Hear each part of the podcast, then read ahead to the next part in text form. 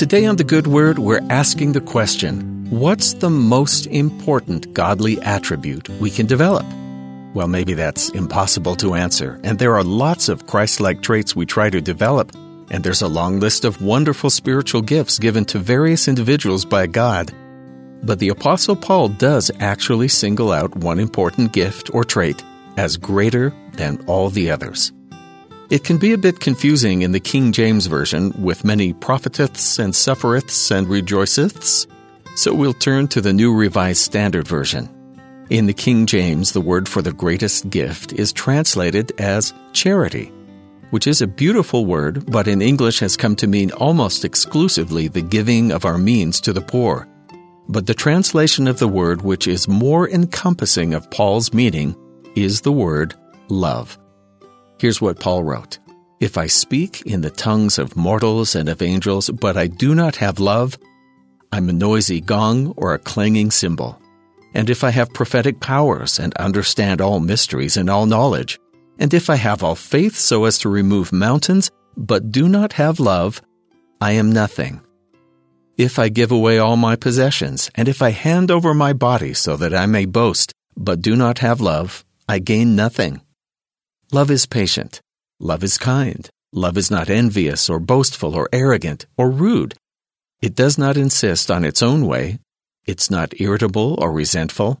It does not rejoice in wrongdoing, but rejoices in the truth. It bears all things, believes all things, hopes all things, endures all things. Love never ends. But as for prophecies, they will come to an end. As for tongues, they will cease. As for knowledge, it will come to an end. And now faith, hope, and love abide, these three, and the greatest of these is love. The greatest of these is love. Paul wrote letters to Corinth, to Rome, to Ephesus, and more, all full of suggestions of how to run their meetings, how to live together as former Jews and Greeks, how to eat, how to become followers of Christ and not give offense to one another, etc., etc. And we could make long lists today of how best to live a Christian life. We'll include the Ten Commandments, being a light on the hill, putting our hand to the plow and not looking back, etc., etc.